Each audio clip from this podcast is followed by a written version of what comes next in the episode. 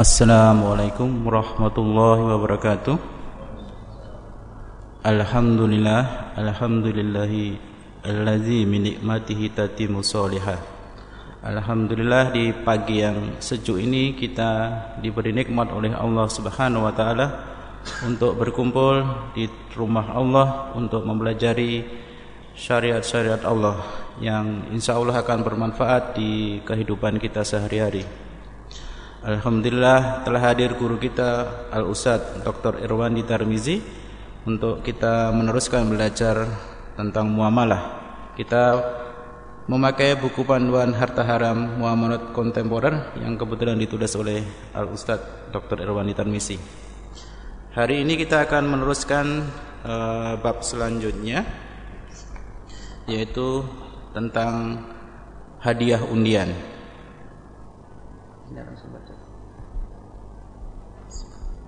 Uh, kalau bagi yang membawa buku dibuka di halaman 342 untuk yang buku yang terakhir. Kupon undian atau lebih dikenal sebagai lottery tiket. Bentuk kupon undian yaitu suatu perusahaan atau lembaga resmi pemerintah sebuah negara menerbitkan secarik kertas atau kupon yang berisi nomor urut kemudian dijual dengan harga murah. Dalam jangka waktu tertentu diundi dan akan diumumkan nomor kupon yang berhak mendapatkan hadiah uang tunai dalam jumlah yang jauh lebih besar daripada harga kupon. Terkadang, sebagian keuntungan dari penjualan kupon undian ini digunakan untuk kepentingan olahraga dan sosial. Kupon undian ini memiliki berbagai nama. Pada masa pemerintahan Orde Baru pernah diselenggarakan oleh Departemen Sosial dengan nama Sumbangan Dana Sosial Berhadiah yang dikenal SDSB. Hukum jual beli kupon ini jelas khimar atau judi karena pada saat membeli kupon, ia tidak tahu apakah akan keluar sebagai pemenang atau tidak. Jika menang, maka ia memperoleh uang tunai yang jauh lebih besar daripada uang harga kupon. Jika kalah maka ia akan kehilangan uang yang dibayar untuk membeli kupon. Inilah hakikat perjudian. Ya. Assalamualaikum warahmatullahi wabarakatuh. Alhamdulillah rabbil alamin, hamdan fi kama yuhibbu rabbuna wa yardah. Asyhadu an la ilaha anna Muhammadan abduhu wa rasuluh. اللهم صل وسلم وبارك وأنعم على نبينا محمد وآله وصحبه أجمعين وبعد Ini kita masih membahas tentang bab Al-Gharar Yaitu Bermakna majhulul akibah tidak jelas kesudahannya dalam akad tersebut. Bisa tidak jelas adalah harganya, tidak jelas barangnya, tidak jelas imbalannya. Ini atau tidak jelas akan bisa diserah terimakan atau tidak. Ini jual beli barang diharamkan Rasulullah Sallallahu Alaihi Wasallam. Kemudian di antara bentuk-bentuk praktik yang mengandung unsur gharar ini ini yang kita bahas pada pertemuan ini itu hadiah undian pada dasarnya mengundi hukumnya boleh atau tidak? Mengundi boleh atau tidak? Lah antum setiap saat sama anak suitan sama istri suitan? Itu mengundi atau tidak namanya? Anak berdua kata yang abangnya udah kamu aja adik yang dia suruh ayah. Kata adiknya abang aja amal lebih besar yang disuruh ayah lalu anda sebagai orang tua bilang ya udah kalian sweet. Siapa yang kalah dia yang pergi. Itu mengundi atau tidak? Boleh atau tidak? Di awal sudah kita jelaskan atau antum lupa atau tidak hadir pada waktu penjelasannya atau memang belum dijelaskan? Banyak kemungkinan. Hukum Qur'an pada asalnya mengundi boleh bila tidak menghilangkan hak milik orang lain. Ya. Ada dalam Al-Quran fastahamu wa kana minal mudhadin mereka melakukan undian dan yang keluar adalah Nabi Yunus. Nabi Yunus meninggalkan kaumnya sebelum datang perintah Allah Azza wa Jal pergi naik kapal dan Allah takdirkan kapal itu mengalami menghadapi ombak yang besar. Barang-barang sudah banyak dibuang ke laut untuk mengurangi beban untuk menyelamatkan orang-orang yang ada di kapal. Tapi masih mengalami masih berisiko tinggi untuk melanjutkan perjalanan. Walhasil nakhoda mengatakan harus ada orang yang dibuang ke laut. Ya, tumbal, bukan tumbal. Tapi ini demi keselamatan semuanya. Ini boleh boleh atau tidak?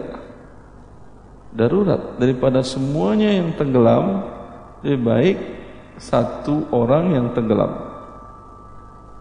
Pada dasarnya tidak boleh. Lalu siapa yang boleh dibuang? Menentukan siapa yang boleh dibuang bagaimana?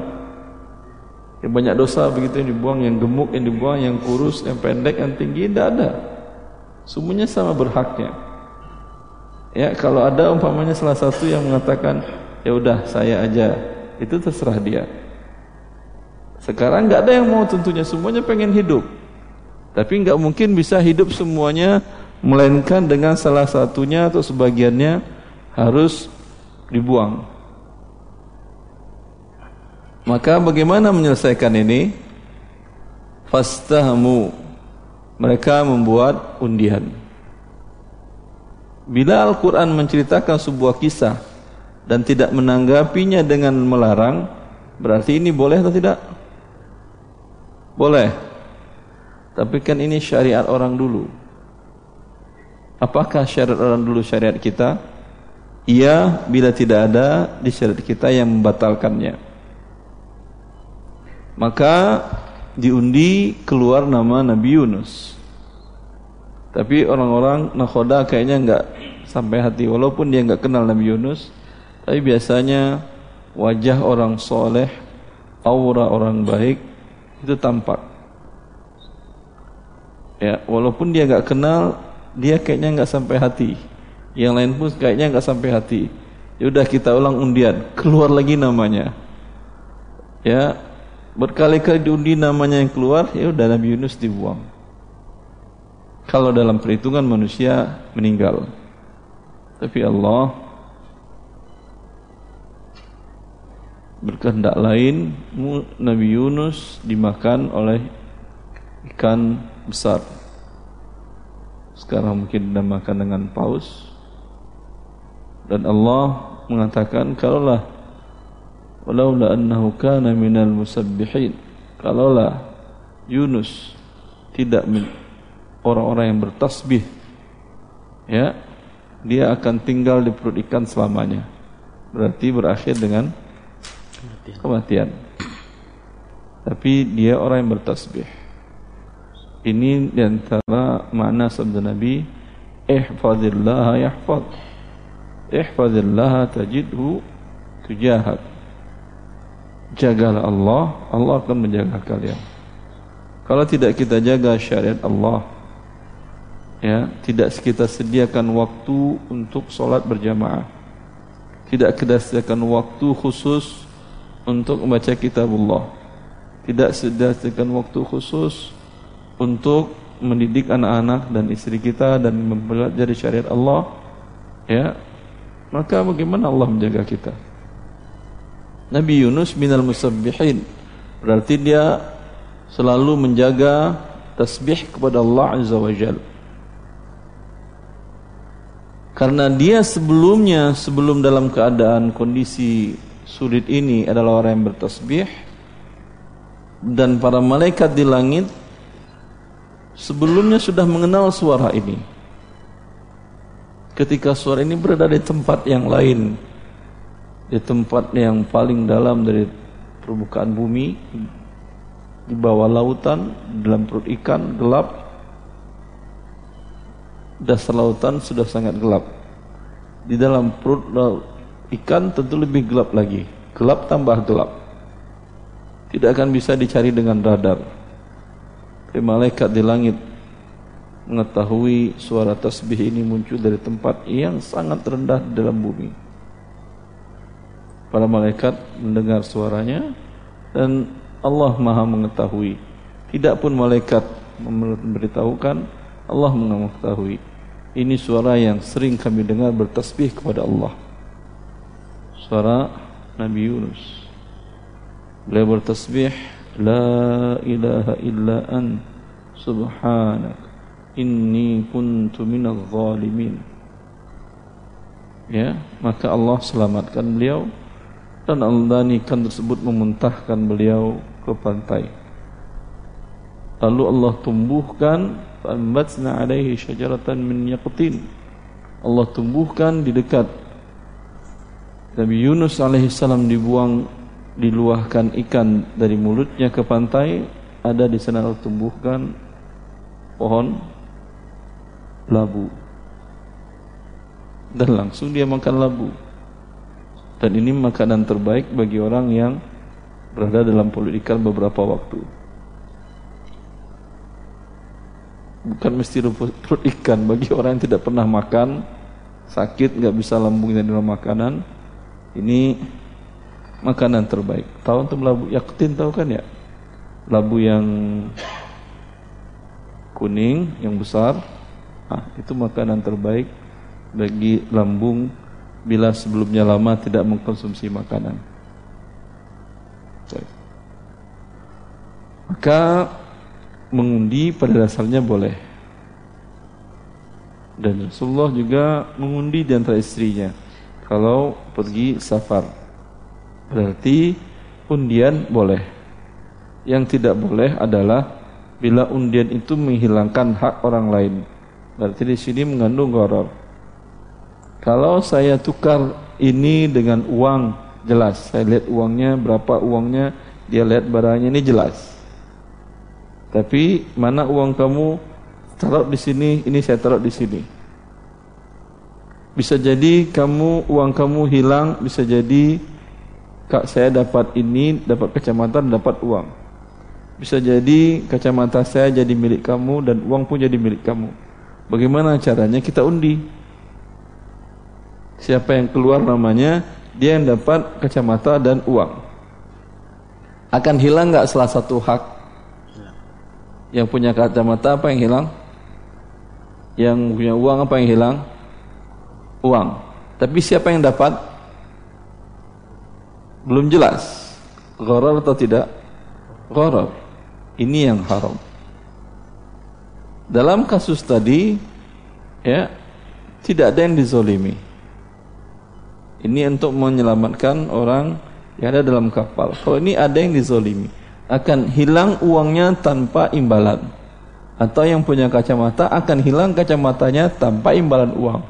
Kalau jual beli jelas, kacamatanya hilang tapi dapat imbalan uang. Yang satu yang punya uang, uangnya hilang tapi dapat imbalan kacamata. Paham ini? Kenapa diharamkan? Dalam kasus ini adalah kupon undian atau lotre lotre namanya lotre lotre namanya anda beli kupon yang anda beli kupon apa kupon angka terus kenapa ada orang beli angka kertas tadi memang dia beli angka kertas dengan harga 50 ribu tapi setelah seminggu mungkin dia dapat 500 juta Mau nggak tukar 50 ribu dengan 500 juta? Mau. Kalau pasti dapat Anda mau kan ya? Tapi kalau mungkin dapat, mungkin tidak.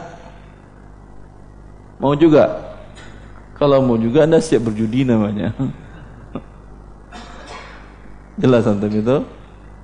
Ya, dan subhanallah dalam kehidupan anak-anak mungkin Anda tidak tahu.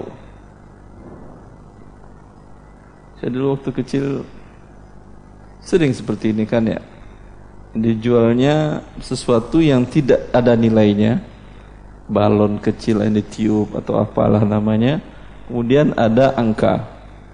Nanti angka ini setelah dibuka bisa dapat hadiah lebih mahal daripada uang yang dibayar.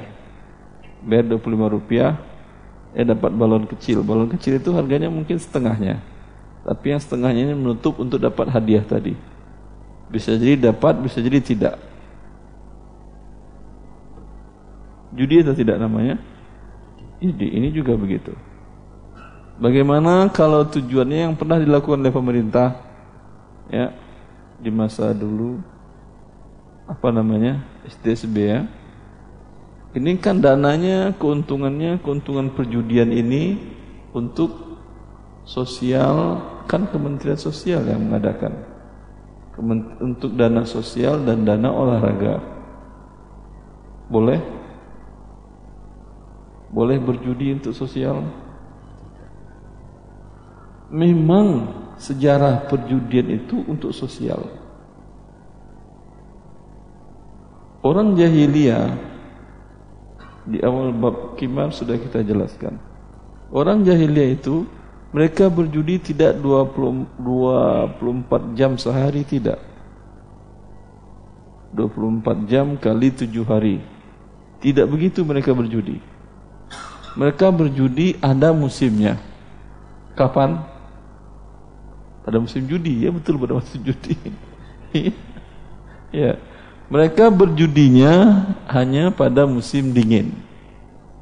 Kenapa? Karena di musim dingin ketersediaan pakan di daerah gurun sangat susah.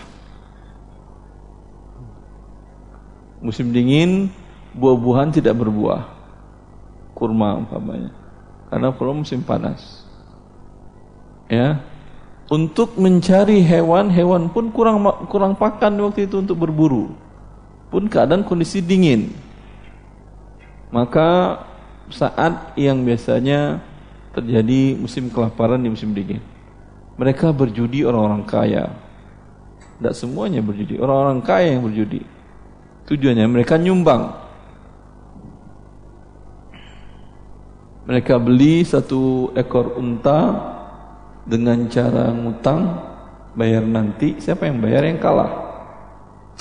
Dibagi 10 perlu saya jelaskan ini nanti nanti antum pakar nanti jadinya pakar judi.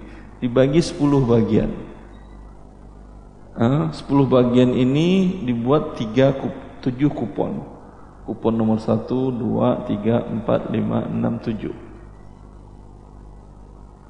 Orang yang dikenal dermawan dia ambil yang paling tinggi saya ambil kuponnya tujuh. Yang lain ada kuponnya satu, saya ngambil dua, ada tiga, empat, lima, enam. Selesai, sudah habis tujuh kupon tadi. Tadi unta disembelih, ngutang belinya, ya disembelih dibagi sepuluh bagian keseluruhan badannya. Kemudian dikocok dulu makanya namanya roba apa dalam kocokan terbuat dari kulit dimasukin anak panah. Kocok. Tarik. Bila keluar angka 6 diambil yang 6 tadi yang 6 ngambil 6 bagian. Tinggal berapa lagi? 4 bagian tinggal lagi. 4 bagian dikocok lagi keluar angka tiga. Yang ambil tiga bagian. Tinggal berapa lagi? Satu. Dikocok lagi keluar angka satu. Mereka bertiga ini tidak bayar. Enam empat tiga dapat daging enam bagian dapat daging tiga bagian dapat daging satu bagian. Dia tidak ikut membayar unta ini. Yang membayar yang tidak keluar. Tujuh lima dua. Udah? Empat juga dua. Empat. Dua tiga empat. Betul tadi tuh. Dua empat lima tujuh. Ya mereka bagi. Mereka bagi. Andai harga unta tadi umpamanya seribu 100 dinar umpamanya. 100 dinar. Dibagi berapa? 2 dengan 4 6 dengan berapa lagi?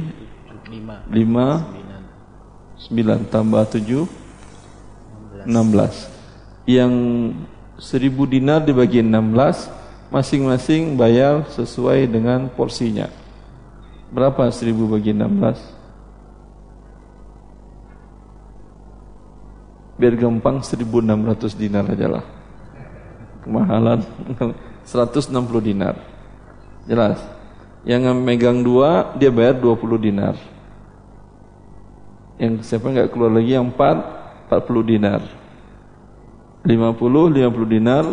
70 70 dinar. Mana yang banyak nyumbang? Yang 70 kan? Dia kalau 70 nggak dapat daging. Mereka yang tiga tadi dapat daging daging ini yang mereka dapatkan satu ekor unta tadi itu mereka bagikan kepada fakir miskin di tempat mereka berjudi. Jelas? Berarti tujuan perjudiannya baik atau tidak? Baik. Baik. Ya. Mereka berjudinya kapan? Setiap hari? Tidak mereka enggak berjudi setiap hari. Ya tetapi tetap Allah haramkan. Allah haramkan perjudian ini. Dalam surat Al-Maidah. Innamal khamru wal maisiru wal ansabu wal azlamu rijsum min amali syaitan. Ya.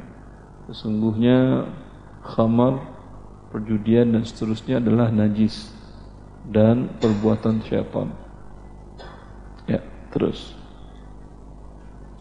Apakah penyaluran sebagian keuntungan dari penjualan kupon untuk kepentingan sosial dan kegiatan keislaman dapat mengubah hukum kupon?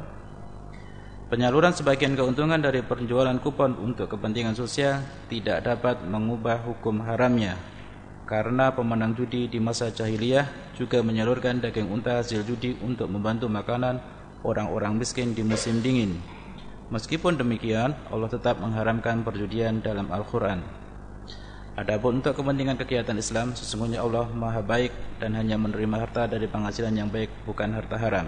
Ya, ada juga kan yang buat event seperti ini untuk kegiatan keislaman. Untuk Maulid Nabi, untuk Isra Mi'raj, ah, untuk hari raya Islam. Dana kurang. Dibuat kupon-kupon seperti ini. Event-event terus. Syekh Utsaimin rahimahullah ditanya tentang hal yang serupa dengan ini. Soal, ada sebuah lembaga sosial menjual kupon undian, kemudian diundi dan pemenangnya memperoleh uang tunai dalam jumlah yang besar. Keuntungan penjualan kupon digunakan untuk kegiatan Islam dan membantu kaum yang lemah. Bolehkah bersedekah dengan cara membeli kupon?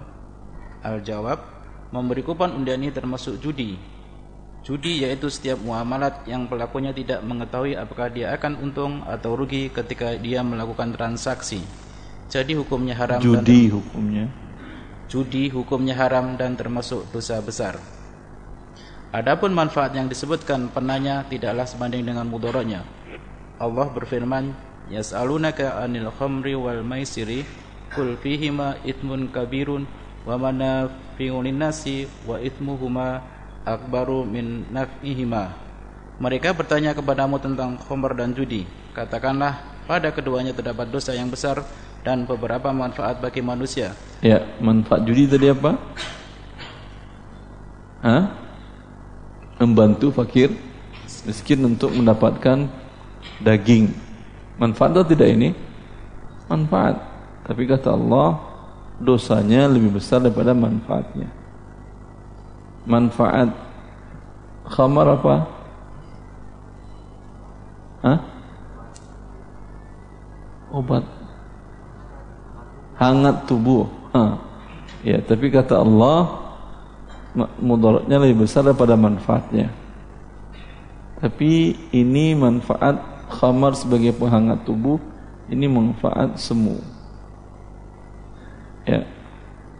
Di mana orang-orang yang hidup di daerah dingin seperti di kutub di Eropa Utara mereka mengatakan atau di Rusia tidak bisa kita hidup kalau nggak pakai khamar. Karena di sana sangat dingin. Betulkah khamar menghangatkan tubuh? Hah? Enggak pernah enggak pernah coba tuh. Kata Profesor Dr. Muhammad Ali Albar, beliau dokter dokter dokter profesor di bidang kesehatan dari hasil-hasil penelitian kata beliau khamar itu bukan penghangat tubuh tapi dia khamar mencabut sensor penghangat tubuh Paham? Jadi tubuh tidak merasakan dingin. Padahal dia sebetulnya tidak kuat menghadapi dingin. Apa dampaknya? Fatal tentunya. Jadi khamar itu dia bukan menghangatkan tubuh, tapi kenapa orang bilang penghangat tubuh? Yang yang terjadi adalah sensor dingin Anda hilang. Ya, sama dengan mobil Anda kalau panas indikatornya itu cabut aja indikatornya. Udah nggak panas lagi kan ya? Nggak panas sih tidak, tapi nanti jalan 5 kilo terbakar dia. Dampaknya lebih fatal. Allah ciptakan di tubuh kita sensor indikator kalau tubuh tidak bisa menahannya, dia melakukan sesuatu sehingga kita menyelamatkan diri ketika menghadapi suhu yang terlalu dingin dia akan mencari tempat yang bisa menghangatkan ke ruangan tertutupkah atau ada penghangat api dan lain segala macam atau memakai pakaian tebal dan lain-lain. Bagi orang yang minum khamar ini enggak berasa. Kata dia ah, enggak apa-apa. Dia keluar aja dengan pakai baju tipis keluar rumahnya padahal tubuhnya enggak kuat. Nanti berjalan sekitar 100 meter langsung jatuh mati karena tubuhnya tidak kuat. Jadi betul khamar pen, penghangat salah. tidak salah. Dia pencabut indikator suhu dingin di tubuh Anda. Ayat ini tidak menafikan manfaat dari perjudian, akan tetapi manfaat lain dari kham, dari khamar apa? Khamar sudah pernah kita bahas kan ya? Sudah. Sudah pernah di sini? Sudah di awal-awal. Sudah dia boleh Alhamdulillah. Gitu. Apa lagi manfaat lain dari khamar? Obat. Betulkah obat? Rasulullah mengatakan innahu da wa laysa bidawa. Ketika Rasulullah masuk ke rumahnya dan menjadikan khamar sebagai apa? Obat bukan sebuah suatu hal yang baru. Dari masa jahiliyah mereka juga mengenal ini pengobatan dengan khamar. Rasulullah masuk ke rumah dan dia dapati istrinya Ummu Salamah. Ummu Salamah suaminya Abu Salamah wafat ketika hijrah di Habasyah. Dan beliau dinikahkan oleh Rasulullah SAW dan walinya adalah Habasyi Raja Raja Najasyi. Raja Najasyi.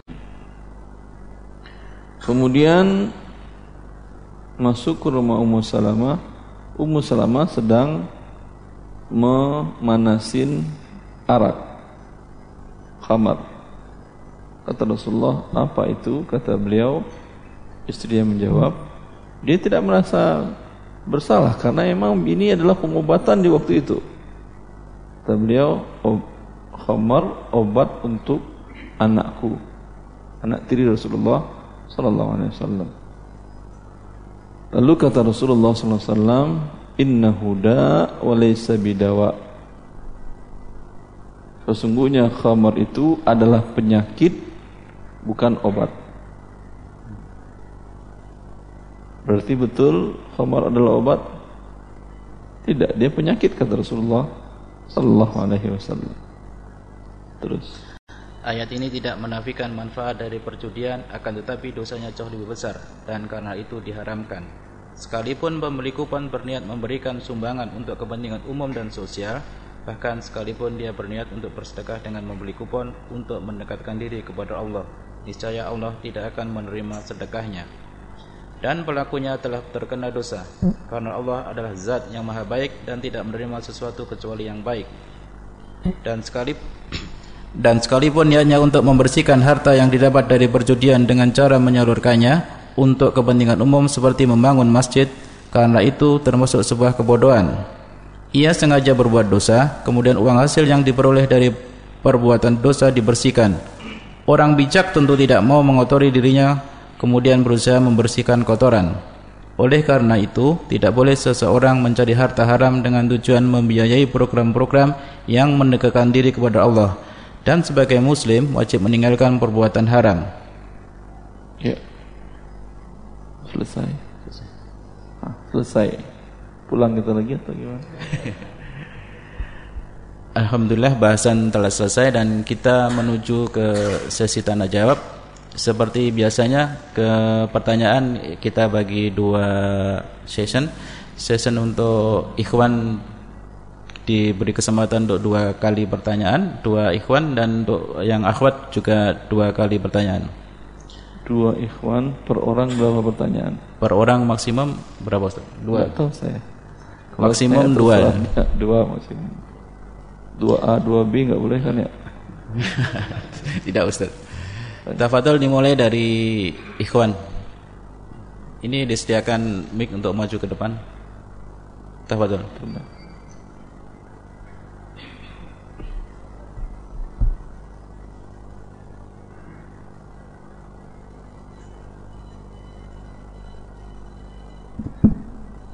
Assalamualaikum warahmatullahi wabarakatuh. Assalamualaikum warahmatullahi wabarakatuh. Di luar tema Ustadz.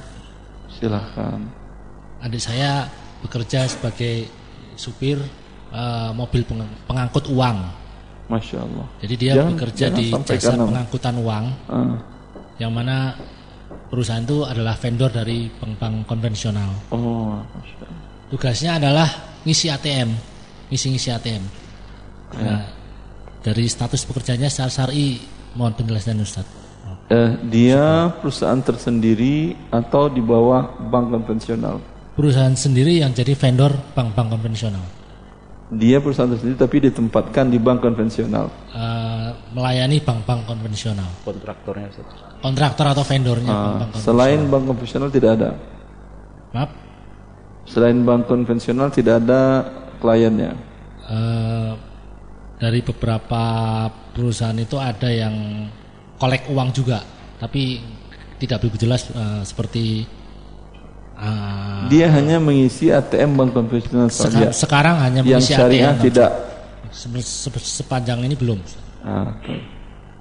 Wallah taala alam segala sesuatu yang berhubungan dengan bank konvensional ya walaupun dalam status pekerjaan dia sebetulnya tidak ada ribanya.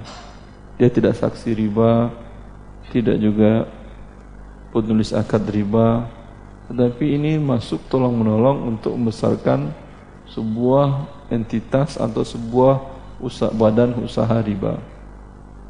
Artinya, kalau sebuah bank konvensional tidak ada ATM atau ATM-nya kosong melulu, ada orang yang mau menggunakan tabungan di bank ini? Hah? Enggak kan ya? Karena pemasukan uang ke ATM-nya lancar, setiap orang narik ada terus, setiap narik ada terus, sehingga orang merasa ini pelayanannya luar biasa, sehingga mereka mengatakan sangat penting untuk buka rekening di bank riba. Dengan itu bank riba ini jadi maju.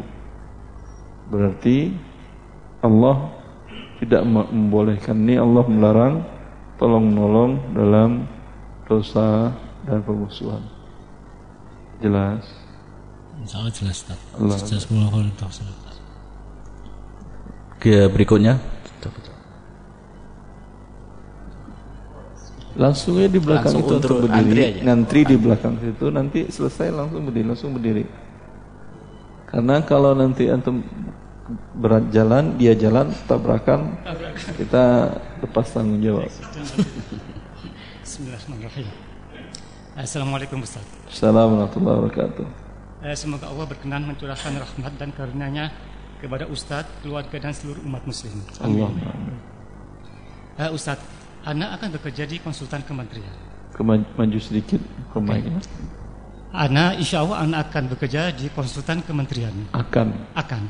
Sebelumnya memang sudah bekerja di kementerian, konsultan kementerian, tapi kementerian PU, PU dan PR. Hah? PU dan PR. Uh, PU pekerjaan dan? umum dan perumahan rakyat. Ah. Ya, Eh, yang akan datang ini insya Allah sebagai konsultan di Kementerian Pertanian. Per Pertanian, pertanahan, Ta- pertanian, pertanian. pertanian, Ustaz. Oke. Eh, yang mana di dalam ini ini menyangkut proyek Ustaz ya. Yang mana di dalam proyek tersebut Kementerian Pertanian ini menggunakan dana pinjaman yaitu Kementerian IFAD, Pertanian ini menggunakan dana dana pin- pinjaman. pinjaman untuk Ke- membiayai proyek tersebut. Saya kira bukan Kementerian Pertanian aja. Ya, ha- ha. Negara kita menggunakan pinjaman riba juga. Ah, riba betul Ustaz. Ah, terus Oke. Ah, ah, yang Anda tanyakan, apakah Anda halal bekerja di kementerian tersebut, Ustaz? Afwan, Anda bekerja mengurus pinjaman ribanya atau tidak ada hubungan dengan pinjaman riba itu? Insya Allah tidak, Ustaz. Ya, taib. Semua orang bekerja di PNS, kan tidak semuanya juga yang mengurus pinjaman riba ke Bank Dunia dan IMF dan lain-lainnya. Dan juga tidak mereka yang membayarkan bunga riba itu ke Cina dan ke Singapura dan negara-negara lain yang negara kita meminjam uang kepada mereka. Ya, begitu juga yang bekerja di semua perusahaan. Telkom, PLN segala macam pasti perusahaan mereka itu ada kredit pinjaman riba ke bank konvensional di Indonesia. Kalau dia bukan bagian financing, bukan bagian keuangan dan akuntan yang mengurus permasalahan riba ini, bagian IT, informatika tadi bagian lain, hukum asalnya bila pekerjaannya halal, gajinya halal. Maaf, Tapi Ustaz. kalau ditanyakan, Ustadz, saya kan dapat uang itu dari pinjaman riba gajinya. Baik. Saya tanyakan madhab anda apa? Karena saya akan jawab sesuai dengan madhab anda. Kalau anda berkatakan madhab saya syafi'i Ustaz. Mohon maaf kalau itu anda harus keluar dari sini tidak halal gaji anda. Karena dalam madhab syafi'i seperti dikatakan oleh Imam Nawawi dalam kitab Radatul Talibin bahwa akad pinjaman yang ada persyaratan pertambahan bunga dan denda keterlambatan akad persyaratan ribanya maka akad pinjamannya batal. Dengan batalnya pinjaman uang di tangan yang minjam tidak halal. Bila dibayarkan untuk gaji karyawannya berarti gaji karyawannya tidak halal. Selesai kalau selesai berarti itu madhab syafi'i kalau saya mau sebutkan madhab jumhur para ulama kalau mayoritas para ulama mengatakan tidak. Akadnya akad pinjamannya halal, uangnya halal, yang haram adalah persyaratan bunga ribanya. Baik bunga pinjaman ataupun denda keterlambatan. Yang haram itu uangnya halal. Ya, dampaknya Bila perusahaan Anda atau negara Anda pinjam uang dengan cara riba tadi dan uang itu dibayarkan untuk gaji-gaji karyawannya. Halal atau tidak? Halal menurut pendapat mayoritas para ulama. Dampaknya juga orang yang dahulu dia tidak ngerti dan dia pakai kartu kredit. Ini kan pinjaman dengan riba. Dia beli alat-alat kepentingan pribadi dan rumah tangganya dengan kartu kredit tadi dengan pinjaman riba.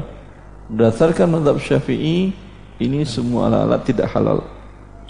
Mayoritas ulama mengatakan ini alat ini halal setelah dia tutup pinjaman ribanya, dia tutup kartu kreditnya, ini halal. Begitu juga kalau orang yang melakukan KPR apa akad kepemilikan kredit pemilikan rumah dia lakukan dengan bank konvensional.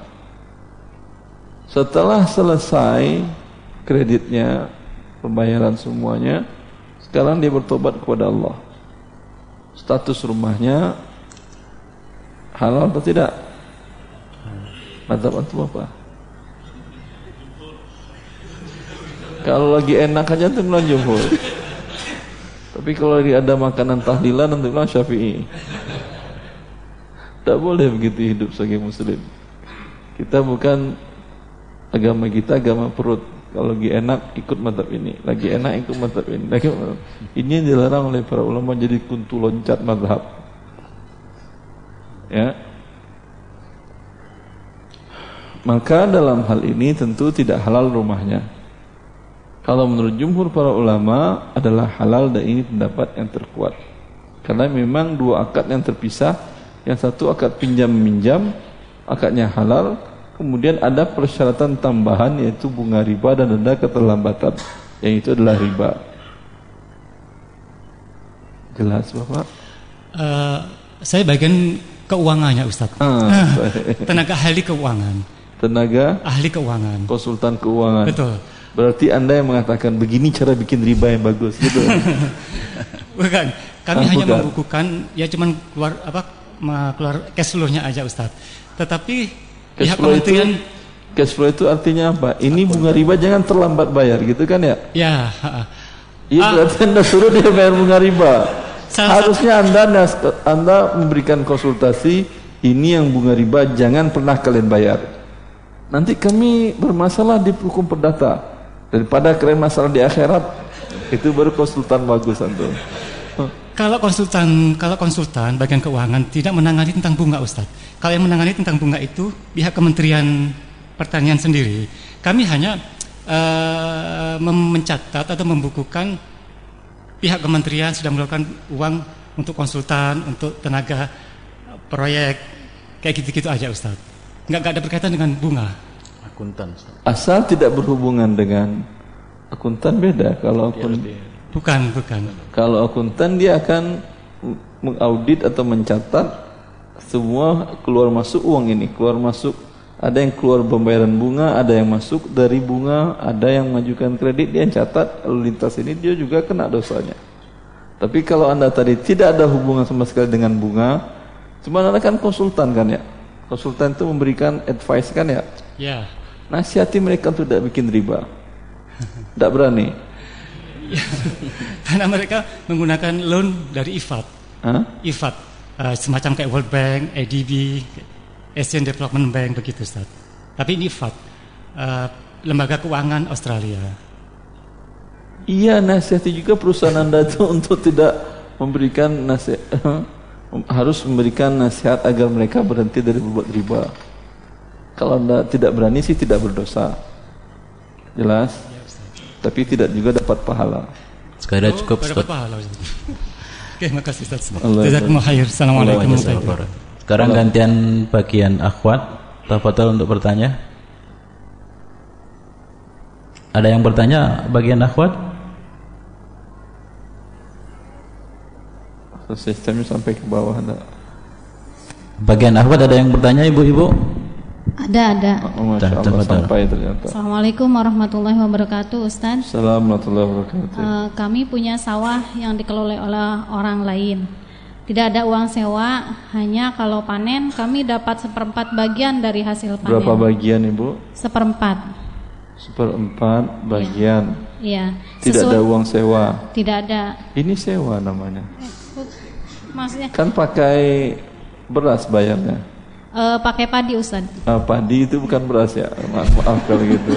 Saya salah kalau gitu Ibu.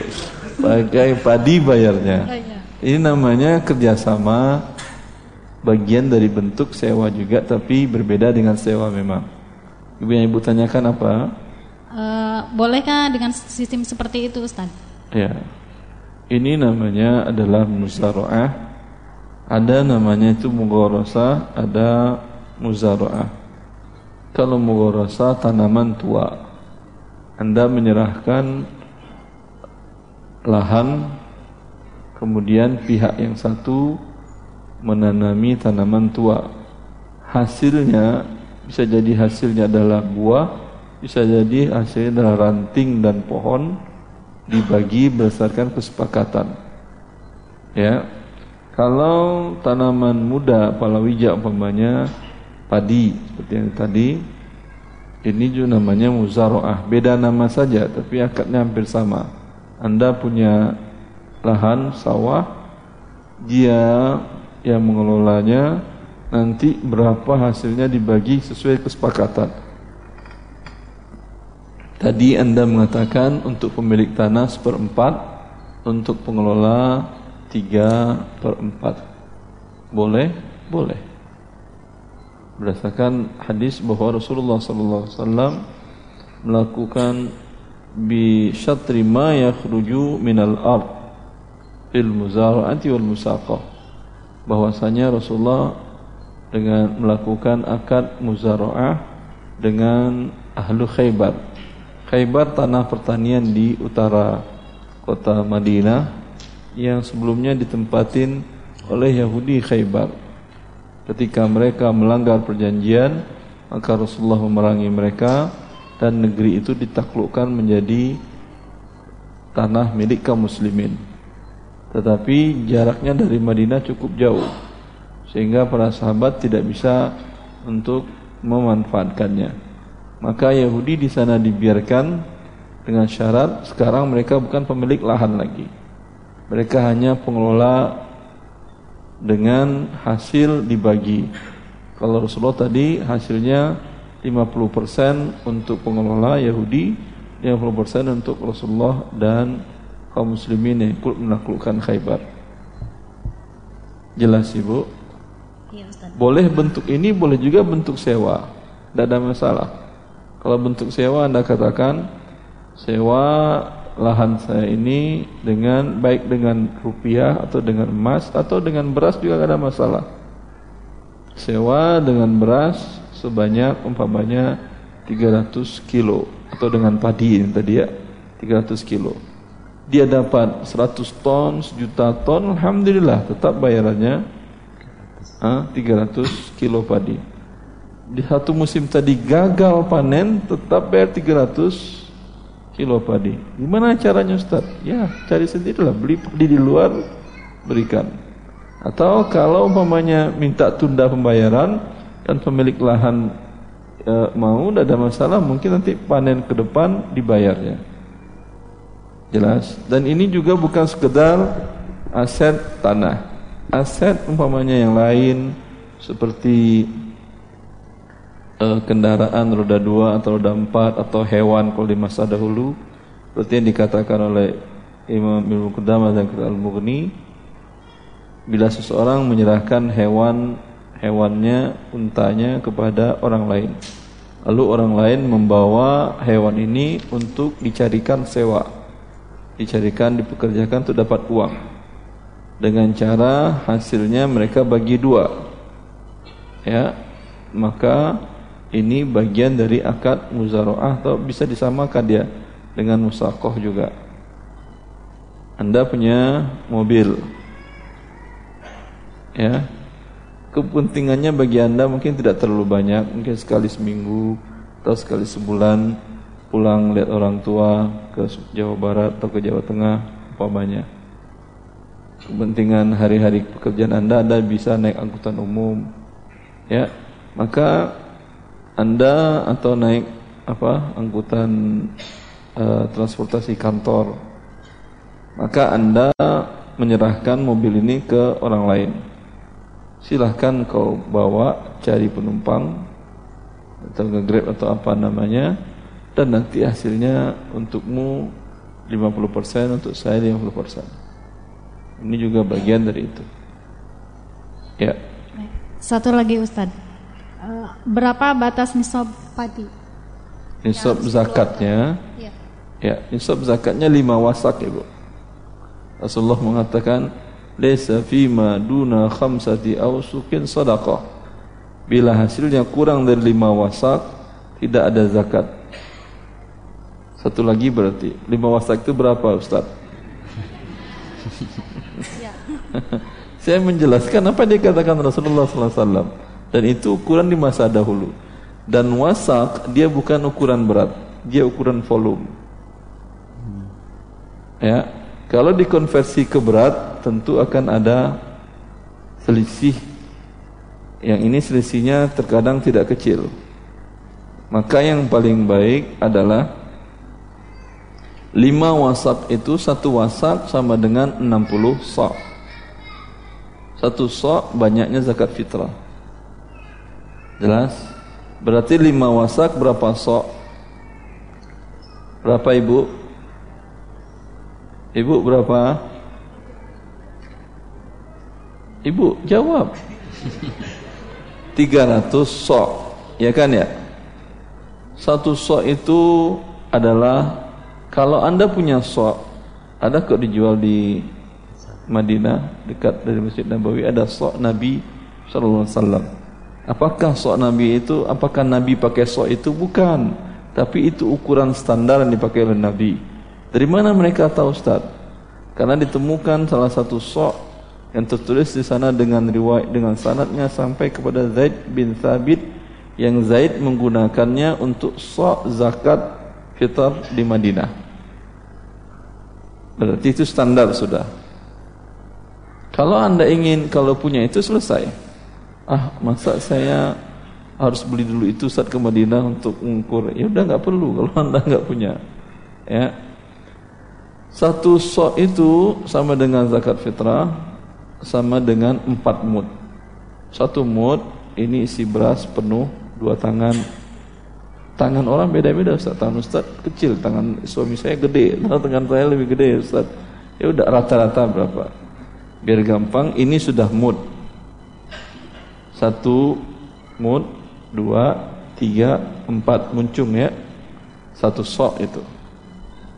Jelas? Ya Ustaz Seben belum jelas lagi ini ini berapa? Kalau anda untuk menentukan nisab berarti butuh 1200 mood ya atau tidak? Ya. begini begini sampai 1100 selesai habis. Memang tidak ada wajib zakat tapi ketek kan udah mulai meleleh ini lebih besar mudaratnya. Maka cara yang terbaik ambil timbangan yang pakai digital jelas. Ambil empat mood dari setiap bagian. Catat. Pertama bagian bawah. Kan beda-beda mungkin tingkat kekeringan yang beras atau tadi itu keringnya dan beda-beda kan? Untuk ngambil rata-rata ambil empat mood. Bagian bawah kiri, bagian tengah bawah, bagian kanan bawah, bagian tengah, bagian atas. Berapa rata-rata empat mud dikonversikan kepada berat? Satu sok tadi. Mungkin keluar rata-ratanya 2,3 kilo, 2,4 setengah kilo. Kalau digital kan keluar angka belakang kan ya. Kemudian kalikan dengan kok 1200 kalau kalau mood iya. Kalau 4 mood 300 seserah kalau anda mau kali 1200 lihat satu mood ini berapa. Ya satu mood ini yang tengah berapa atas berapa ambil rata-rata mood. Keluar mungkin 500 gram sekian atau 600 gram sekian. Ya kali 1200 kalau an, ya ini tidak susah. Susah apa enggak? Enggak kan? Ini yang lebih betul. Kalau saya katakan seperti yang dikatakan oleh banyak orang 700 kilo, 600 kilo, atau 650 kilo Anda akan pusing. Bisa jadi berat jenis padinya Anda yang sekarang Lebih berat daripada yang dulu Atau lebih berat daripada yang diukurkan oleh standar tadi. Bisa jadi juga lebih ringan Seharusnya wajib Anda tidak jadi wajib. Seharusnya tidak wajib Anda jadi wajib. Tapi kalau dengan ini memang barangnya ada di depan Anda.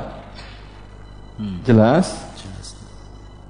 Ya, kali 1200 Bila umpamanya adalah Keluar satu mutnya Rata-ratanya adalah 500 gram Setengah kilo kali 1200 berarti 600 kilo. Ah, Anda katakan nisabnya 600 kilo beras Anda ini ada sekitar 20 apa namanya karung.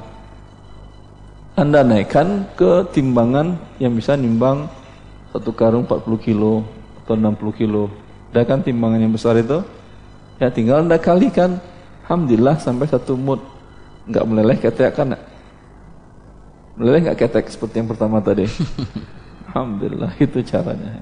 Dan untuk zakat fitr atau zakat fitrah juga begini. Jelas. Tidak bisa diambil standar selamanya Anda zakat fitrahnya 2 kilo setengah. Siapa tahu ketika beras yang Anda keluarkan ini karena dia adalah volume. Ketika dikonversi kepada berat bisa jadi standar? Tidak mungkin. Sama dengan air. Anda ambil air dari sumur Anda dengan dari rumah tetangga dengan air mineral yang Anda beli. Ini kan volume. Timbang sama atau tidak beratnya? Tidak pasti. Wallah taala Jelas Ibu? Jelas Ibu. Kemudian Terlalu panjang jadi nggak jelas jadinya. jadi berapa nih sopnya Ustaz kata beliau? Gimana jawabnya? Dalam kasus tadi 600, kasus ibu saya nggak tahu. Ibu ambillah sampel yang saya maksud paham kan ibu ya? Halo ibu masih mengikutin? Iya. Iya. Takut dia nih. Kalau begitu susah lanjut ya. untuk pertanyaan kedua. Terlalu susah iya, itu Ustaz. Ustaz. Syukran, Ustaz. Paham Ibu ya? Iya, Ustaz. Alhamdulillah, yang penting itu. Silakan tafadhol untuk uh, akhwat yang kedua. Assalamualaikum warahmatullahi wabarakatuh. Assalamualaikum warahmatullahi wabarakatuh. Uh, Ustadz, saya mau bertanya mengenai harta waris. Ya. Uh, saya punya adik ipar, sudah meninggal dan dia uh, sudah single parent selama 10 tahun. Sebentar, sebentar. Uh, meninggalkan rumah yang sebentar, akan Sebentar, Ibu, ya, pelan-pelan. Ya. Ini mau bagi waris? Iya. Yang meninggal siapa namanya? A Ani lah, anggap aja Ani. Ya, Ani. Ya. Dia punya harta. Uh, rumah Ustadz. Punya harta. Ya, rumah aja hartanya. Rumah aja hartanya, rupiah ya. nggak ya. punya dia? Apa Ustadz? rupiah tidak punya uang. Hmm, tabungan ada. Ta ya semua hartanya ini ya. Kalau ya, harta itu bukan rumah aja, semuanya. Banyak, si Ani wafat.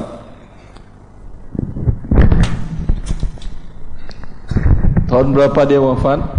Uh, dua tahun yang lalu Ustaz. Tahun berapa itu? 2017. 17? Iya. Pada saat dia wafat suaminya masih hidup dan masih suami dia. Uh, bukan udah bukan statusnya bukan suami sudah 10 tahunan. Tidak punya suami ketika dia wafat. Iya. Ah, bapak ibunya ada ketika dia wafat? Uh, bapaknya ada. Ibunya bapak. sudah wafat. Sudah, sudah lebih dulu. Bapak anaknya ada berapa? Satu aja Ustadz. Laki perempuan? Perempuan.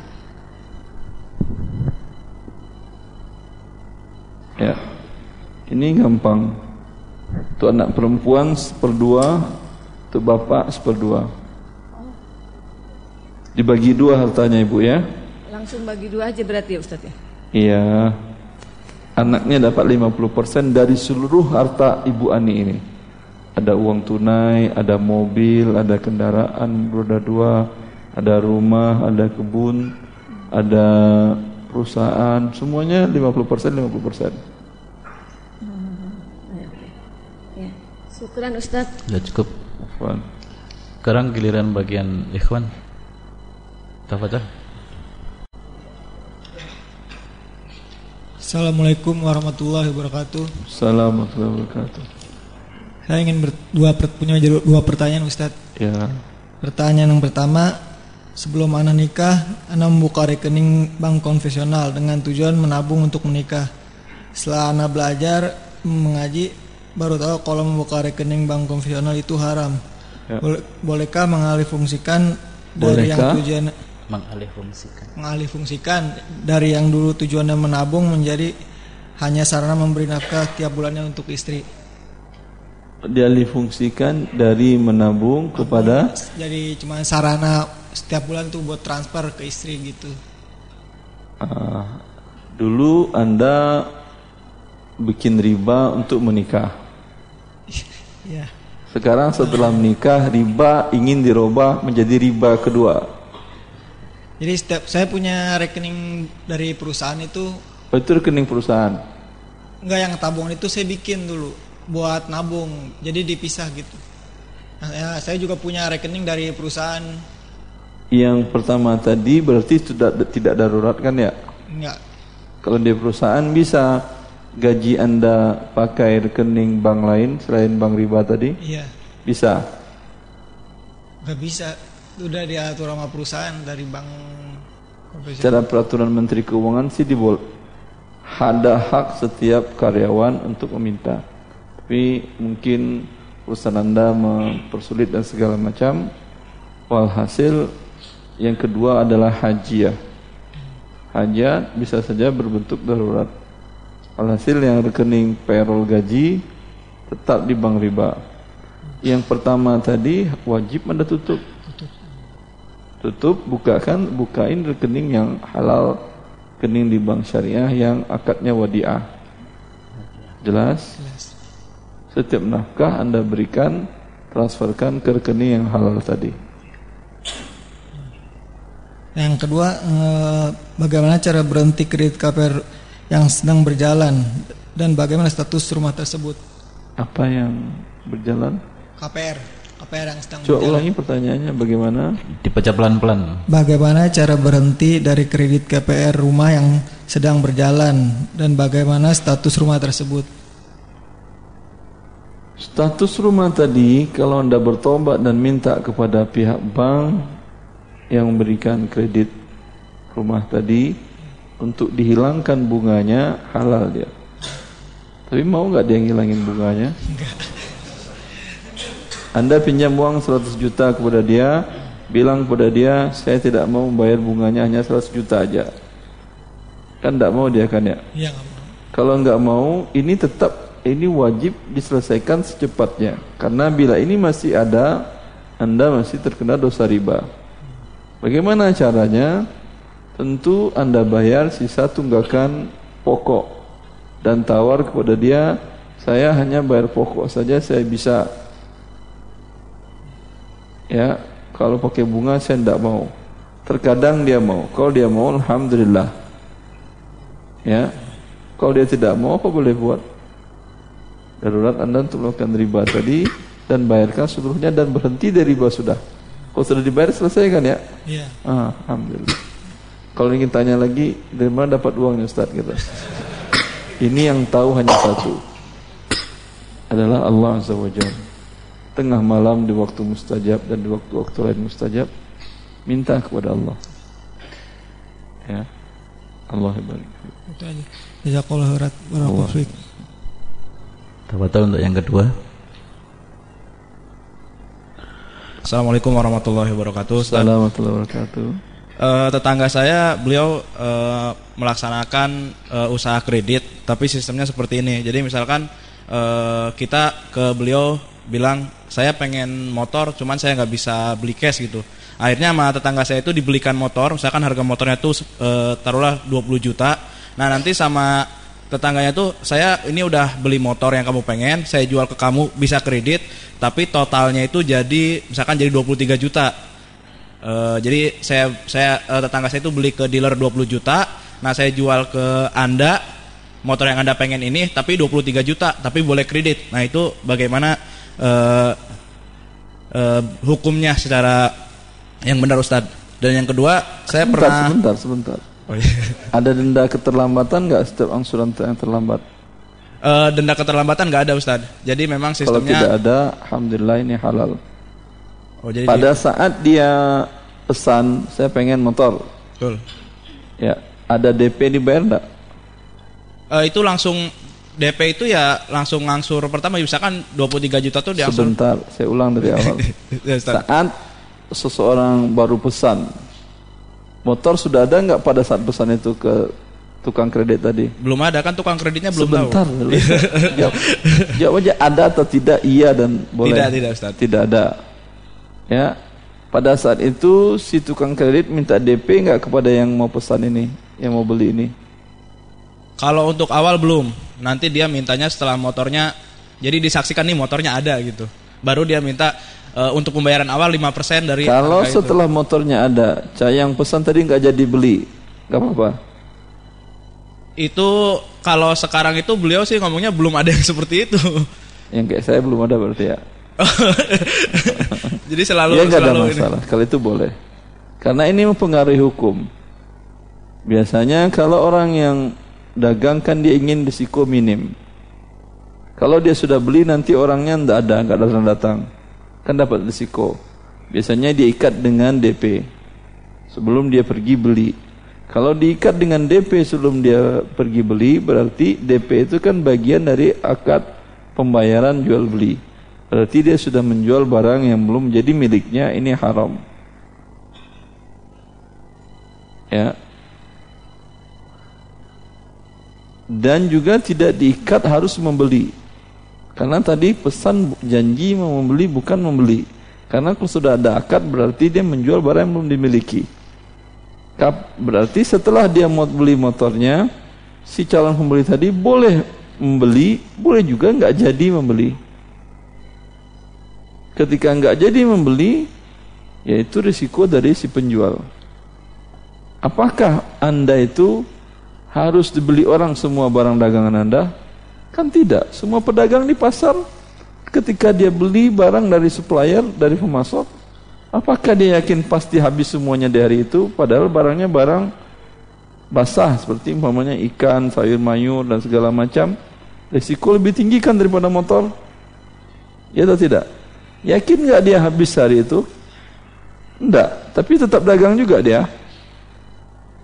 Ya, mentalnya lebih kuat daripada mental bank syariah terkadang. Kalau bank pasti dia nggak mau beli barang kalau tidak ada yang pesan dan bahkan sudah minta DP sekalian. Jadi tawakalnya tukang sayur lebih tinggi daripada tawakalnya tukang bank atau tukang kredit. Hmm. Oke, yang uh, terima kasih Ustaz. Ya, untuk yang kedua itu uh, saya pernah dengar salah satu uh, ceramah katanya kita tidak boleh investasi membeli emas. Jadi membeli emas dengan tujuan investasi itu uh, emas ini ya emas fisik maksudnya Ustaz bukan tabungan emas atau apa kita beli emas misalkan emas batangan 5 gram uh, kita simpan dengan tujuan supaya nilai uang kita nggak kena inflasi atau apa artinya sebagai salah satu bentuk investasi itu bagaimana hukumnya menurut Ustaz? Yang tidak boleh alasannya apa? Muamalat itu asalnya boleh. Dia Karena, tidak boleh dia bilang uh, apa? Apa? Termasuk menimbun menimbun? Ya jadi emasnya kita beli, kita nanti jualnya kalau udah ah, harganya tinggi. dalam tanah gitu atau gimana? Maksudnya disimpan nanti dijual itu ketika harga emas tinggi, ah, emasnya kita jual. Nanti harga pas harga emasnya turun kita beli lagi emas banyak misalkan nanti pas harganya tinggi emas banyak berapa ton mau dibeli? Bukan maksudnya maksudnya eh, ketika harga emasnya turun, nah, misalkan beli Iya, turun gram. berapa ton mau dibeli? Turun. Hitungannya gram aja Ustaz. Oh, gram. iya, Ustaz. Berapa? Seribu gram. Cuma 10 gram misalkan Ustaz. Oh, 10 gram. 10 gram nanti pas harganya e, naik dijual. Nanti ketika ada info harga emas turun beli lagi misalkan 15 gram. Kata nanti, dia ini tidak boleh. Uh, karena termasuk e, menimbun. Jadi menimbun diharamkan. Gimana Pak Ustaz? Apakah menimbun diharamkan? Kata uh, dia iya. Beliau ini iya katanya menimbun. Uh, menimbun tidak boleh. Kalau dataran rumah anda rendah ditimbun sama pasir haram. Jadi bagaimana uh, hukum yang benar mengenai hal tersebut Ustaz? Dia hukum asal muamalat itu halal. Kalau ada yang bilang tidak boleh, dia wajib mendatangkan dalil. Ya. Ketika dia bilang menimbun haram, Rasulullah tidak pernah mengatakan menimbun haram. Yang dikatakan oleh Rasulullah SAW, la yahtakiru illa khati'un. Ihtikar itu artinya monopoli. Tidaklah melakukan perbuatan monopoli dalam perniagaan kecuali para pendosa. Monopoli itu apa? Dia yang menjadi penentu harga di barang tersebut. Kalau barang itu barang yang sangat dibutuhkan, dilarang, hukumnya berdosa. Tapi kalau dia monopoli barang yang tidak penting, silahkan. Tidak ada masalah. Ya. Emas barangnya penting. Tapi kalau dia beli 10 gram, apakah dia bisa monopoli harga pasar? Yang haram itu seperti dia monopoli jasa transportasi seperti sekarang.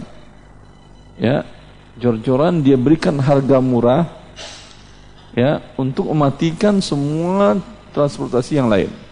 Setelah yang lain mati, dia mulai naikin harganya. Dia bisa dua kemungkinan bisa dia bakar-bakar uang, dia pun terbakar, mati dia sekalian.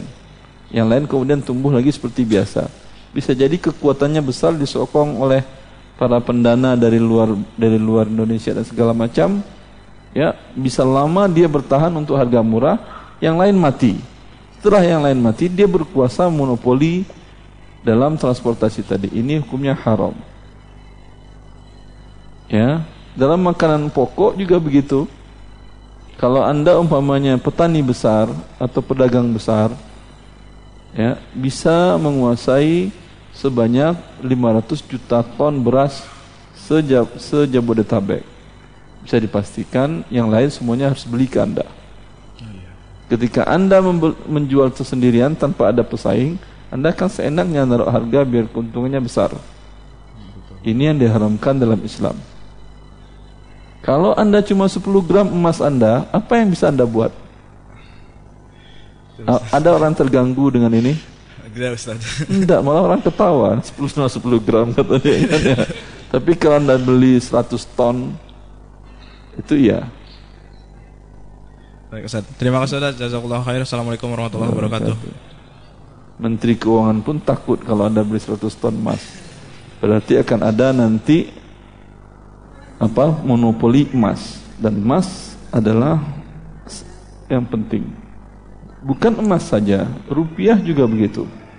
Dolar juga begitu. Kalau Anda beli dolar cuma 100 tujuannya pas ketika umroh tak perlu tukar-tukar lagi pas lagi dolar lagi murah atau nyimpan nanti ketika dolar tinggi mau dijual silahkan tidak ada masalah ekonomi Amerika nggak bermasalah cuma 100 dolar anda beli ya Indonesia pun tidak bermasalah.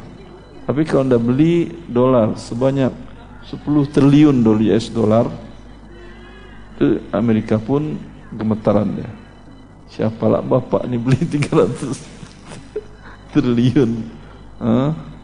US dollar dan itu pun anda tidak bisa lakukan pembelian kecuali pihak Bank Indonesia yang mengurus moneter.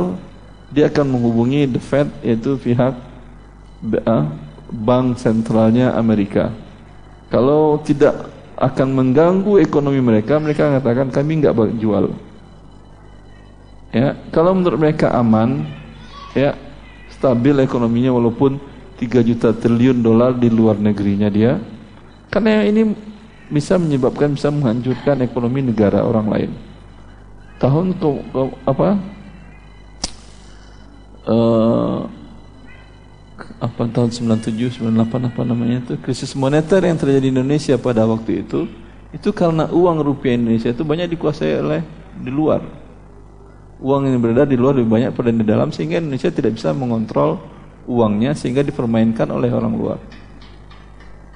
Jelas? Wallah taala.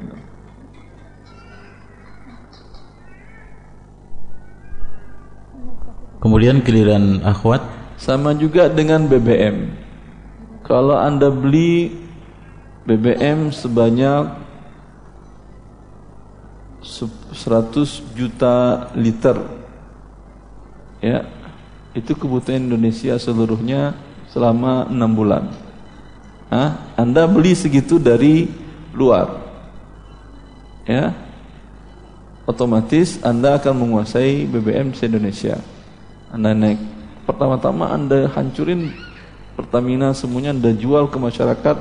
Pertamina jualnya 9.000, 7.000, Anda jualnya 500 rupiah per liter. Ada yang mau beli ke Pertamina? Gak ada kan ya? Selama setahun Anda bikin begitu, Pertamina jadi bangkrut atau tidak? Hah? Setelah Pertamina mati, Anda naikin harganya lagi jadi 9.000 Anda untung sendirian. Ini tidak boleh juga. Semua barang yang penting tidak boleh. Silakan. Silakan, akhwat. Ya. Assalamualaikum warahmatullahi wabarakatuh. Assalamualaikum warahmatullahi wabarakatuh. Saya mau nanya, bolehkah membantu pembuatan laporan pajak tahunan perusahaan atau SPT badan? perusahaan. Eh, tapi sebentar tadi Bu, sebentar lemas nih masih mengganjal saya. Nanti saya jawab ya. Masalah beli emas tadi untuk tadi nggak ada masalah. Tapi kalau ditanya boleh, ini. Tapi kalau ditanyakan lebih baik mana ah, membeli emas atau ada yang lain lebih baik untuk lindung nilai uang anda. Ya, di masa Umar bin Khattab dan di waktu itu mata uang adalah emas. Umar memerintahkan para pemegang uang anak yatim untuk memutar emas tadi dalam bentuk dagang. Artinya emas beli barang, jual barang, nanti dapat keuntungan. Itu yang lebih dianjurkan oleh Umar. Kalau anda umpamanya punya uang emas sebanyak 5 kilo, jangan disimpan. Kalau dia pada bagi-bagi, Alhamdulillah kalau gitu. Lebih baik dikembangkan. Mungkin anda beli lahan, anda buat coupling, Anda jual. Karena dengan Anda simpan yang 5 kilo ini tidak bergerak ekonomi. Walaupun tidak ada riba, walaupun tidak terlarang, tapi lebih baik diputar sehingga kalau dengan diputar apa yang terjadi akan bergerak ekonomi. Anda beli tanah dengan ada beli tanah tadi Anda buat keplingan banyak tenaga kerja terpakai, banyak orang dapat gaji dari untuk menghidupi keluarganya dan anak istrinya. Kemudian anda bangun di atasnya perumahan, ya dengan ada bangun perumahan tentu uh, pusat pabrik-pabrik pembuat material bata dan segala macam akan berjalan. Belum lagi tenaga orang untuk membuat perumahan tadi. Walhasil dengan begini hidup ekonomi dan kehidupan manusia berjalan lancar. Itu yang disarankan Umar kepada para pemegang harta anak yatim. Tapi kalau anda katakan, saya sudah tua Ustaz, nggak punya waktu lagi untuk bisnis-bisnisan. Yang penting untuk sisa hidup saya beramal soleh, cukuplah 5 kilo ini saya simpan aja. Ya silahkan nggak ada masalah. Boleh. Ya silahkan Ibu SPT pajak.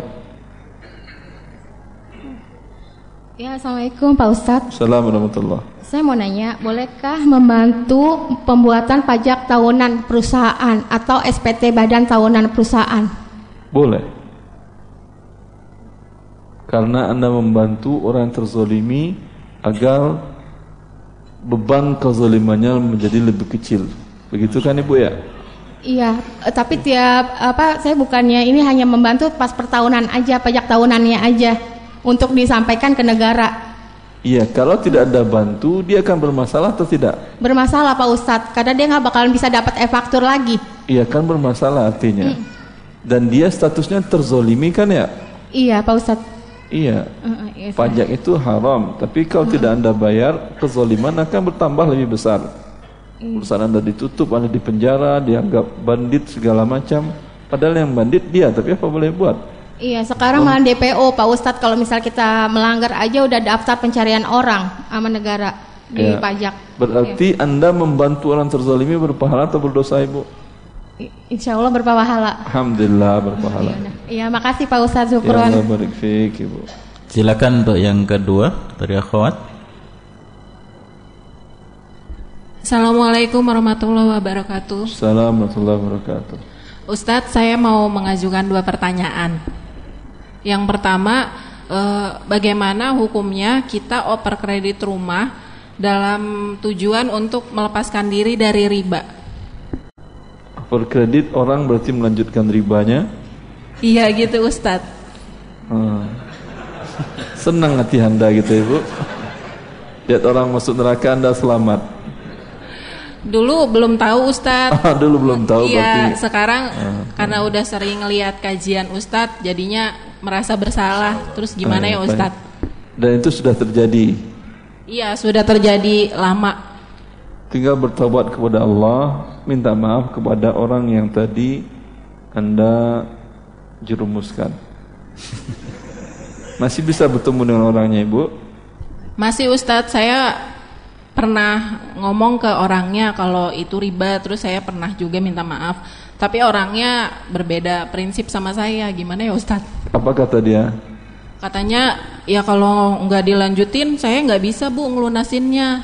Terus uh, lagian juga udah nanggung lah dikit lagi lunas gitu ah ya udah yang penting kewajiban anda sudah selesai jelas iya Ustadz terus oh. yang kedua Ustadz saya saya nabung setiap bulan uh, semacam deposito tapi jangka pendek gitu Ustadz. Semacam deposito tapi jangka pendek. Iya, cuman kayak dua tahun gitu Ustadz. Anda nabung, ada pertambahan. Gimana Ustadz? Ada pertambahan uang Anda ini. Nah, saya awalnya nggak tahu. Tahu-tahu setelah masanya selesai, uang saya nambah beberapa ratus ribu. Kok nggak tahu? Karena orangnya cuma bilang nabung, nabung, nabung aja gitu Ustadz. Ini ke pribadi atau ke lembaga? Uh, pribadi. Jadi Oh. se ketika gajian itu langsung dipotong otomatis dari si banknya itu. Si bank? Iya, karena kan saya Tadi kan pribadi ketang si bank. eh enggak maksudnya dari uang pribadi maksudnya gitu Ustadz. Coba ulangi lagi. Iya, jadi kan saya ini kan gaji Anda. iya gaji saya Ustadz. Anda tabung di bank. Iya, Dipotong oleh bank itu terus. iya. Tapi dia Dan ada pertambahan. awalnya dia nggak menjelaskan akan ada tidak ada? tambahan. Jadi cuman bilang katanya nabung-nabung aja gitu iya nabung itu kan ada pertambahan enggak? Saya nggak semua pernah bank ada nggak nabung tambah pertambahan? Ada nggak di bank konvensional? Banknya konvensional apa syariah ibu? banknya syariah Ustadz. Lah, banknya syariah berarti anda akadnya ada pertambahan mudharabah. Nggak dijelasin Ustadz. Tak dijelasin tanya aja atau ada kan slip apanya bukti pembukaan rekeningnya atau tanyakan lagi ke dia kalau tidak pindahkan ke rekening yang dua kemungkinan kalau rekeningnya mudharabah ada pertambahan anda minta hapuskan atau bukan hapuskan tambahkan klausa bahwa ba- bagian dari tanggung jawab anda sebagai investor bila terjadi kerugian anda menanggung sebesar porsi modal Anda. Itu Jadi halal tambahan tadi. Kalau dia tidak mau memberi, ma- memberikan tambahan, setahu saya mau. Hampir semua bank syariah mau minta tambahan ini. Bahkan di salah satu bank syariah ada yang sudah tertulis ini langsung di akad tabungan mudharabah. Tapi waktu itu sudah kejadian Ustadz ini sih eh, apa cerita tentang yang kemarin. Terus abis itu saya kan ada uang lebihnya tuh sekitar berapa ratus ribu. Rekening itu masih jalan atau tidak? Eh, sekarang sudah tidak. Saya cuma pengen tahu aja hukumnya dulu itu saya melakukan itu gimana. Akhirnya saya dan suami sepakat uang lebihnya itu kita kasih ke orang gitu kayak sedekah apa. Saya dosa ya Ustadz sedekah pakai uang yang lebih gitu. Ke fakir miskin apa ke orang kaya? Ke fakir miskin lah Ustadz. Kalau ke fakir miskin tidak apa-apa. Oh nggak apa-apa ya Ustadz. Tidak apa-apa. Alhamdulillah. Jazakallah khairan Ustaz. Allah barik. Alhamdulillah. Cukup sekarang bagian ikhwan lagi. Bismillah. Assalamualaikum warahmatullahi wabarakatuh. Assalamualaikum warahmatullahi wabarakatuh. Semoga Allah merahmati Ustadz sama keluarga dan kaum muslimin yang ada di masjid ini. Allahumma amin. Ya, bismillah. Masjid Saya ini dan di seluruh tempat kaum muslimin. Ya, seluruh tempat juga Ustadz insya Seluruh Allah. negara apalagi yang tertindas terzolimi. Iya, amin. Eh, saya mau nanya tentang ini eh, marketplace yang ada COD-nya. Nah, jadi saya pelaku marketplace juga. Jadi di situ ada COD dengan pihak ketiga. Jadi nanti eh, si customer pesan ke kita. Anda pemilik barang, penjual atau Penjual. apa? Penjual. Pemilik barang. Nah, pemilik barang. Jadi Terus? customer eh, pesan ke kita dengan sistem COD. Pesan itu dia belum beli berarti. Ya. Jadi Dia sistem- belum beli berarti baru pesan aja. Ya, belum beli pesan aja. Lalu Lalu sistemnya COD menggunakan apa jasa ketiga, pihak ketiga, pihak ketiga ini apa fungsinya? eh, kurir. Anda serahkan barang ke dia atau dia minta barang ke Anda? Saya serahkan barang ke dia. Eh, karena kalau dia minta berarti Anda sedekah ke kurir. Iya, saya serahkan barang ke dia lalu Anda nanti serahkan barang ke dia, tolong antarkan ah, ke ke alamat customer. alamat itu terus Terus nanti si customer bayar ke kurirnya. customer bayar jasa kurir aja. Biasa- Biar jasa, jasa kurir sama ya biar barangnya sama jasa kurirnya. Yang berakad dengan si pembeli siapa? Eh, saya penjual. Gimana caranya? Anda di rumah, yang pergi ke sana kan kurir. Iya, tapi jadi di situ dicantumin harganya sama sama apa? Kan online, Ustaz. Sama Online ongkir. gimana? Ini kan barang diantar. Iya, barang diantar. Terus Jadi eh, barangnya diantar. Nanti yang yang serah terimanya si kurir sama si customer. akadnya udah tadi. Udah, katanya COD, bayar di tempat.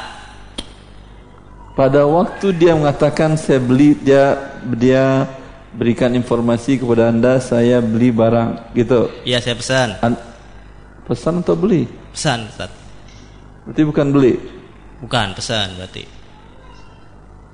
Berarti kapan jual belinya? Pas transaksi pak sama si ini berarti sama si kurirnya. Tapi tadi sana nggak ada jual beli tinggal menyerahkan. Iya tinggal menyerahkan. Ya iyanya semuanya pada. Ah, Jadi si Ah, sebentar sebentar. Ah, sebentar. ah. Akad itu bisa dengan lafaz, bisa dengan tulisan. Hmm.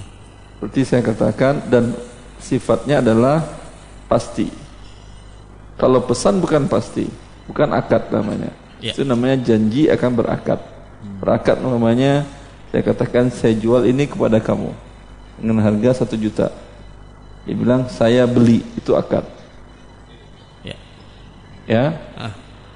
Kemudian nanti sore saya serahkan ini ke dia, dia serahkan uang ke saya, itu serah terima ya. Akad kapan? Waktu di sini tadi. Hmm. Kalau anda kapan akadnya?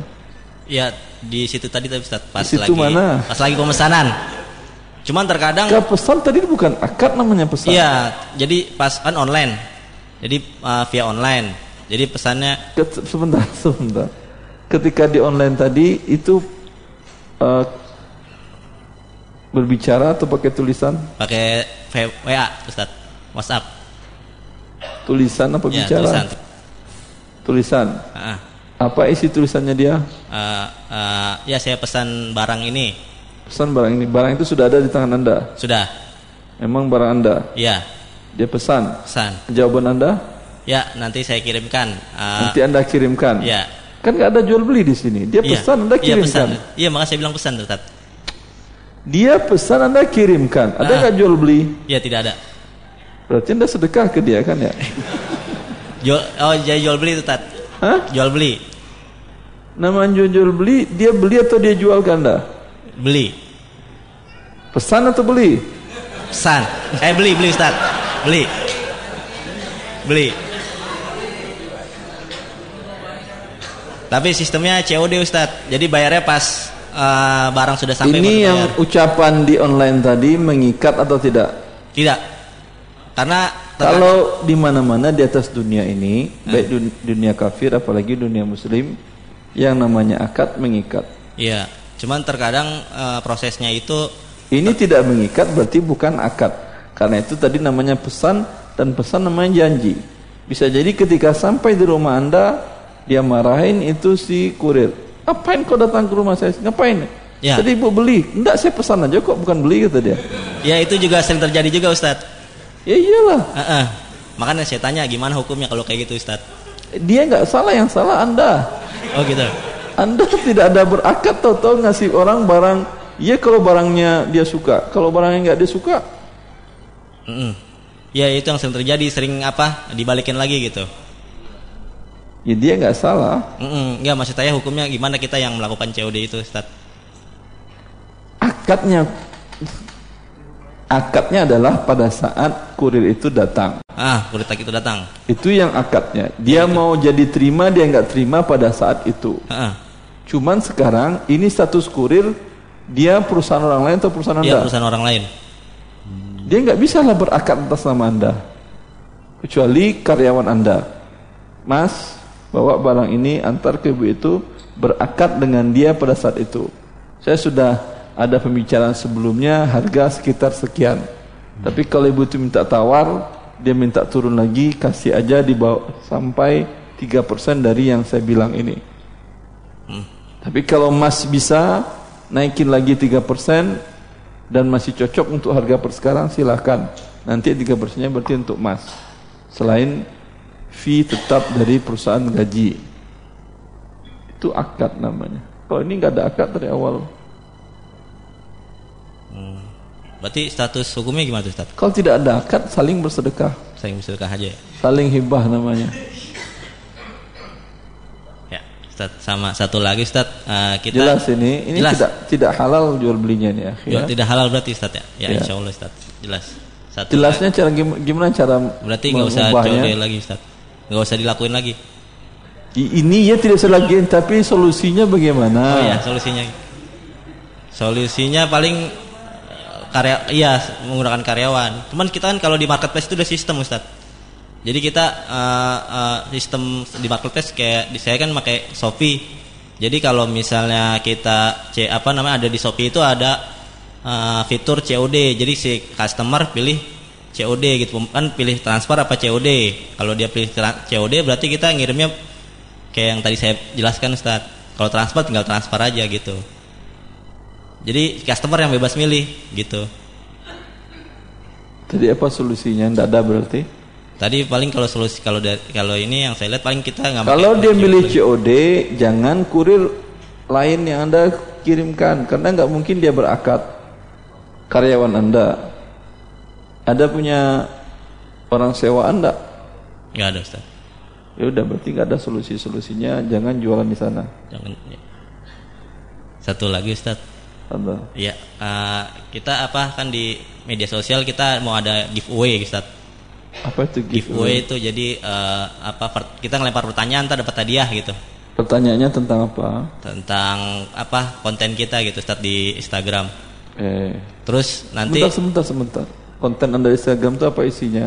Kita isinya ini tentang edukasi Quran Ustaz. Apa? Edukasi Quran. Pertanyaan contoh pertanyaannya apa? Jawab satu pertanyaan pertama apa? Pertanyaan misalnya uh, apa uh, sebutkan huruf uh, ikfa gitu. Ah, ah. Ini boleh dapat hadiah. Nah, tapi uh, syaratnya pemenangnya itu harus kalau mau ikutan giveaway-nya harus apa? Uh, uh, share ke teman-temannya gitu, Ustaz. Apanya yang di-share? Itu apa? Ininya kita. Acaranya kita, eventnya kita. Tadi dia sudah jawab betul nggak dapat hadiah.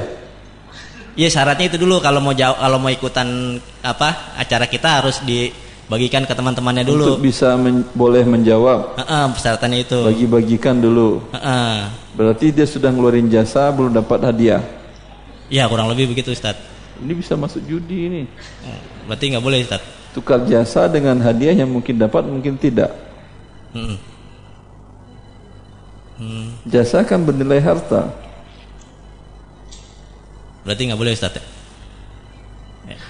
Syukuran Ustaz Barakallahu Fik. Ya, jabatan. Assalamualaikum Ustaz. Assalamualaikum. Melanjutkan pertanyaan yang tadi Pak uh, Ustaz uh, jualan di marketplace. Misalkan yang tadi akadnya udah terjadi Ustaz, udah deal gitu uh, di, di online-nya, terus nanti barangnya diantar sama kurir. Itu apakah terjadi dua dua akad dalam satu transaksi atau gimana Ustaz?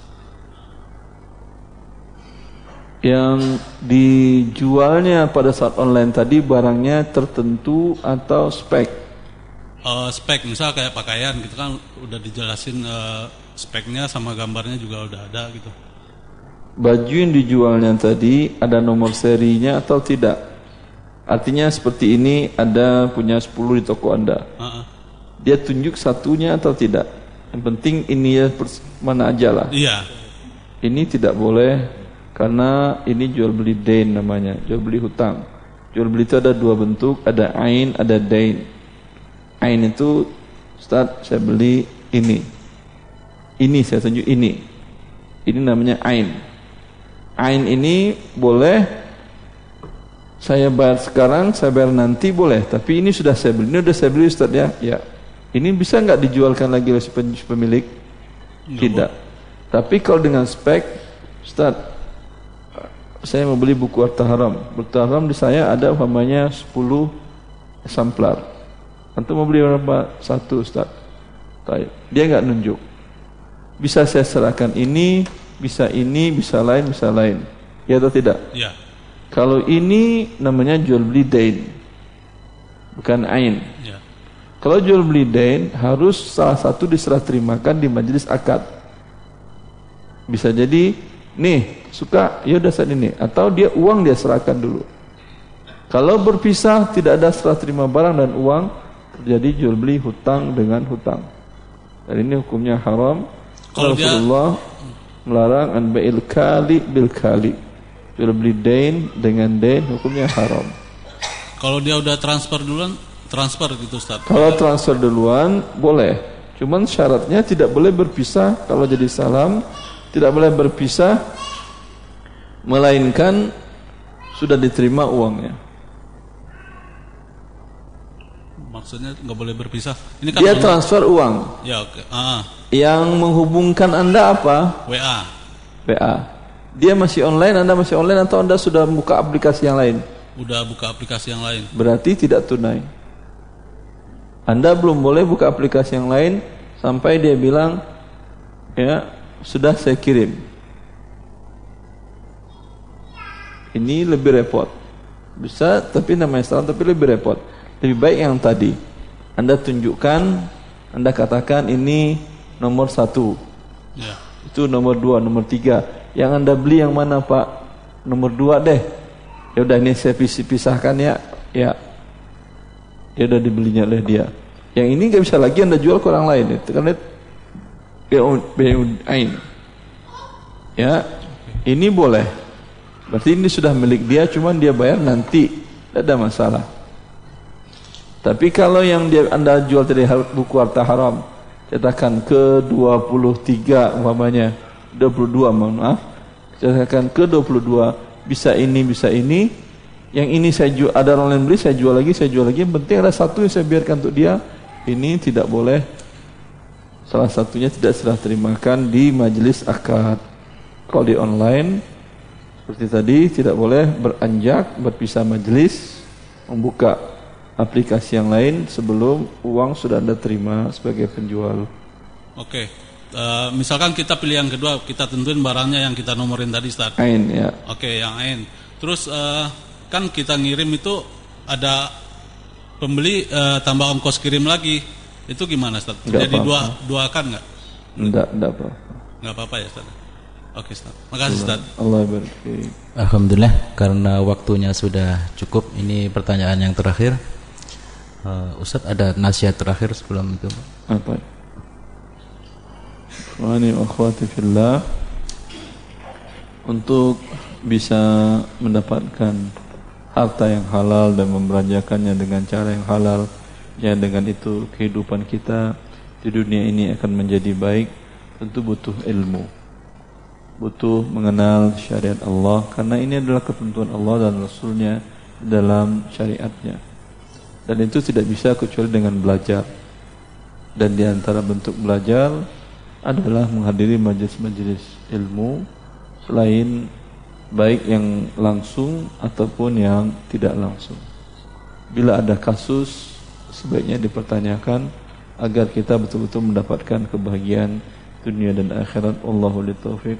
Sallallahu alaihi Muhammad wa alihi wa sahbihi wasallam. Assalamualaikum warahmatullahi wabarakatuh.